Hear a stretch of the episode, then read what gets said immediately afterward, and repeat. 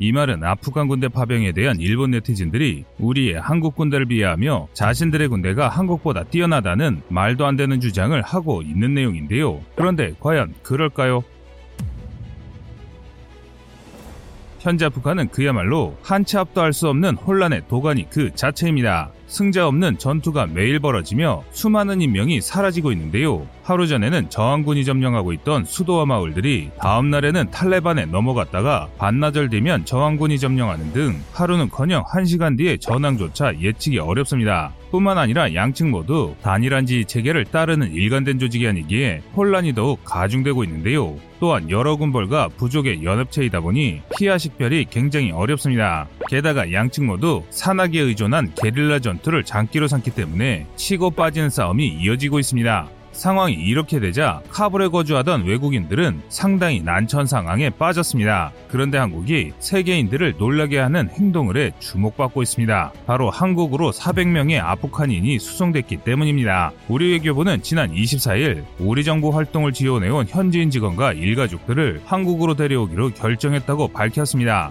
바로 전날인 23일 대만 언론에서 한국 수송기 두 대가 대만을 경유해 태국, 홍콩으로 이동했다는 보도가 나온 바가 있으므로 이미 작전이 진행되고 있을 것으로 보이는데요. 이들은 한국인을 위한 병원, 대사관, 직업훈련 등에서 수년간 대한민국을 위해 일해왔습니다. 주로 의사와 간호사, IT 전문가, 통역사 등 서구식 교육을 받은 사람들인데요. 그래서 탈레반의 제1숙청 대상이 되고 있습니다. 현재 이들의 생명은 몹시 위태롭습니다. 판지 시르즈를 제외한 아프간 전역을 장악한 탈레반이 미국 또는 그 동맹에 동조했던 이들을 처형하고 있습니다. 한시라도 빨리 구출하지 않으면 모두 목숨을 잃을 수도 있는 것이죠. 그래서 우리 군이 이들을 구조하려 하고 있습니다. 우리와 하등 상관없는 난민이라면 몰라도 우리를 위해 헌신한 이들을 저버린다면 그 어떤 외국인도 한국을 위해 봉사하지 않을 것이기 때문입니다. 그리고 이렇게 군이 파병되면서 일각에서는 한국군의 아프간 파병을 이야기하는 이들이 나오고 있습니다. 특히 해외에서 이에 대한 언급이 늘고 있는데요. 그중 일본 자위대의 아프간 파병설이 퍼져나가자 그 수준 낮은 자위대도 하는 일을 우리 군이 왜 못하겠냐는 것인데요. 그래서 준비했습니다. 오늘은 아프간의 우리 국군과 일본 자위대의 차이나는 전투력에 대해 알아보겠습니다.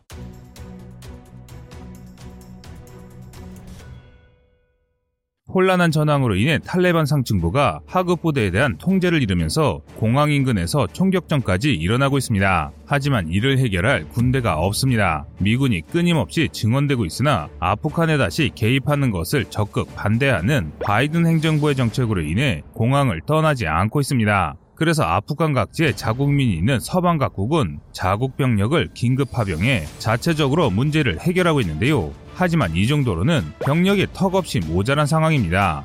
일례로 영국은 아프간 남부에 고립된 20여 명의 SAS 특수부대원을 구출하기 위해 활주로도 없는 야지에 C-130 수송기를 이착륙시켜야 했습니다.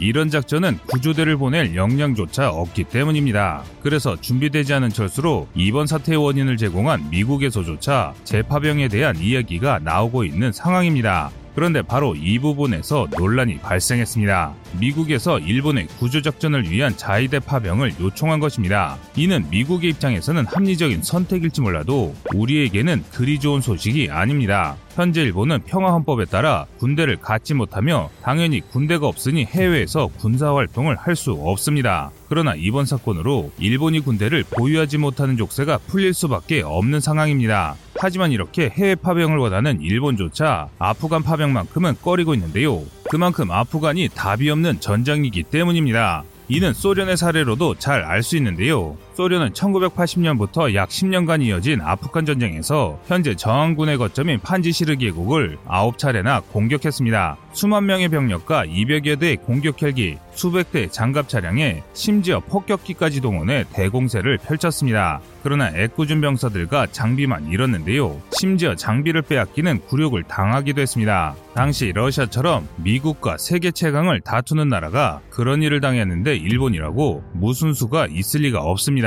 현재 일본은 괜히 파병했다가 피를 볼까 두려운 상황인 것입니다. 이는 우리 대한민국 역시 마찬가지입니다. 아프간 원조에 지난 20년간 8조를 사용한 일본에 비할 바는 아니지만 우리 역시 2조 정도를 사용했습니다. 또한 한국은 과거 오시노 부대를 파병해 아프간 안정화 작전에 참가했던 적이 있는데요. 아프간을 마냥 두려워하는 일본과 달리 대한민국은 일본과는 작전 능력이 차원이 다르기 때문인데요. 일본의 자위대는 세계적으로 매우 강력한 군대입니다. 수척의 최첨단 이지스함과 세계에서 가장 큰 재래식 잠수함을 가진 해양 강국을 지키는 무력 집단입니다. 뿐만 아니라 자체적으로 수송기와 전투기를 만들 수 있는 항공 강국이기도 합니다. 그런데 그게 답니다. 분단 이후 70년간 수백 차례 국지전을 겪은 한국 육군에 비한다면 일본 육상자위대는 장비로 보나 훈련도로 보나 한국의 상대가 되지 않습니다. 물론 그렇다고 이에 대한 반론이 아예 없는 것은 아닌데요. 자원 모집으로 모집되어 수년간 훈련받은 데다 우리보다 많은 국방비를 쓰는 자위대의 전투력이 한국군에 뒤질 리가 없다는 주장입니다. 실제로 일본 극우 커뮤니티에서는 10년을 훈련받은 자위관이 1년도 군대를 다니지 않는 한국 병사를 몇 명이고 제압할 수 있다고 호언장담하기도 하는데요. 일본의 한 유튜버가 자위대와 한국군을 비교한 영상이 이를 잘 보여줍니다. 해당 영상을 시청한 일본 우익들은 탈영 비중을 생각하면 일본군이 오히려 수적으로 유리해진다는 개변을 댓글로 남기기도 했는데요. 하지만 현실은 오히려 정반대입니다. 사실 모병제는 한계가 많습니다. 입대하겠다는 사람이 없으면 군대 자체의 수준이 크게 떨어질 수밖에 없는 구조 때문인데요. 실제로 대우가 좋기로 유명한 미군조차 지원자 부족으로 고생하고 있습니다. 당연히 이는 일본자이대도 마찬가지입니다. 특히 일본의 육상자위대원은 사회적으로 실패한 이들이 가는 인생 막장으로 여겨지는데요. 자위대에 지원한 대다수가 은둔형 외톨이나 범죄자 등 사회 평균보다 훨씬 못한 이들입니다. 당연히 훈련 수준이나 업무 능력 역시 아주 떨어집니다. 대표적인 사례가 지난 2016년 5월에 있었던 실탄 훈련 사건입니다. 30명의 자위대원이 둘로 나뉘어 교전하는 훈련에서 훈련용 탄이 아니라 실탄이 사용된 충격적인 일인데요. 한마디로 훈련이 시작될 때까지 그 누구도 공포탄과 실탄을 구분하지 못했다는 것입니다. 더 황당한 건 그 결과인데 우리 국군이었다면 실탄과 공포탄을 구분 못하지도 않았겠지만 만약 실탄이 사용됐다면 여럿이 부상을 당했을 상황에도 불구하고 일본 자위대는 고작 두 명만이 약간의 부상을 입었습니다. 30명이 사격을 쏟아부어 고작 두 명을 다치게 한 것입니다. 이에 반해 우리 한국군의 장병들은 우수합니다. 징병제에서는 능력이 부족한 이들만큼이나 우수한 이들이 많기 때문인데요.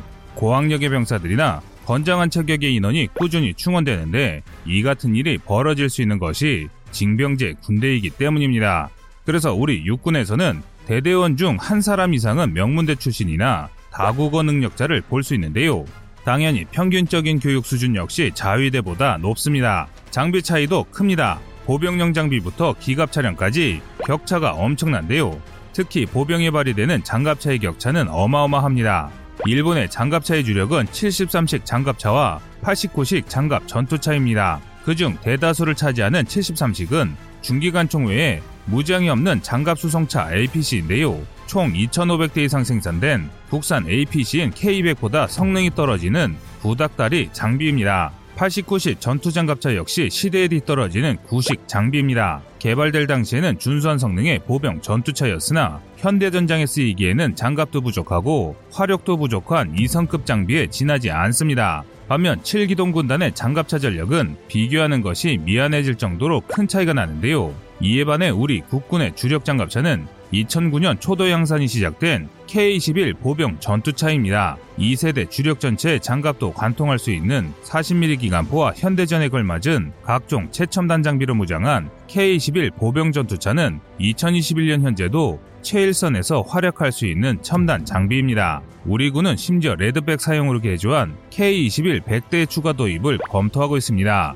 좁은 도로를 양면에 두고 산악지대가 펼쳐진 아프간에서 이동 중 보병을 보호할 수 있는 장갑차가 반드시 필요하다는 점을 생각하면 둘 중 누가 더 실전에서 잘 싸울지는 보지 않아도 알 수 있습니다. 보병 장비에서도 격차가 심합니다. 일본군의 주력 소총은 89식 소총인데요. 부품이 복잡하고 많을 뿐더러 비싼 주제의 신뢰성은 바닥을 깁니다. 보병을 지원할 장비 역시 부실한데요. 반면 한국군의 보병 장비는 빠르게 개선되고 있습니다. 곧 실전 배치를 앞둔 K14 저격총과 K15 기관총은 물론 보병을 지원할 박격포까지 신형으로 배치 중입니다. 신형 81mm 박격포는 기존 81mm에 비해 무게가 20%나 감소했음에도 오히려 사거리와 발사 속도가 크게 늘어났는데요. 특히 발사 속도가 무려 2배나 빨라졌습니다. 디지털 관측 장비를 박격포와 결합해 관측과 조준에서 낭비되는 시간을 크게 줄였기 때문입니다. GPS 진북 감지 장비, 전자 나침반 등이 탑재된 FCS가 장착되어 비숙련자 역시 3분 이내에 정확한 사격이 가능합니다.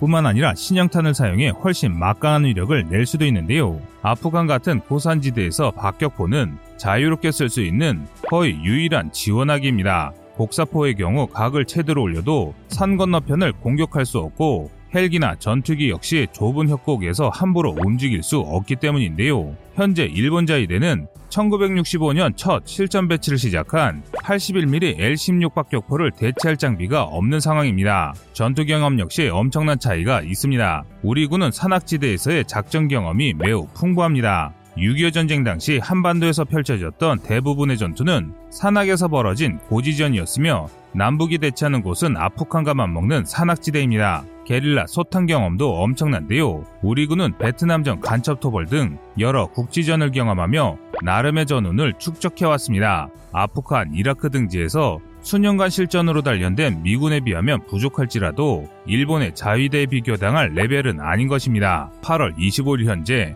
우리 군의 수송기가 아프간에 당도했다는 소식이 전해졌습니다. 우리 군 장병들이 무탈하게 임무를 완수하고 안전하게 대한민국으로 돌아오길 기원하겠습니다. 여러분의 생각은 어떠신가요?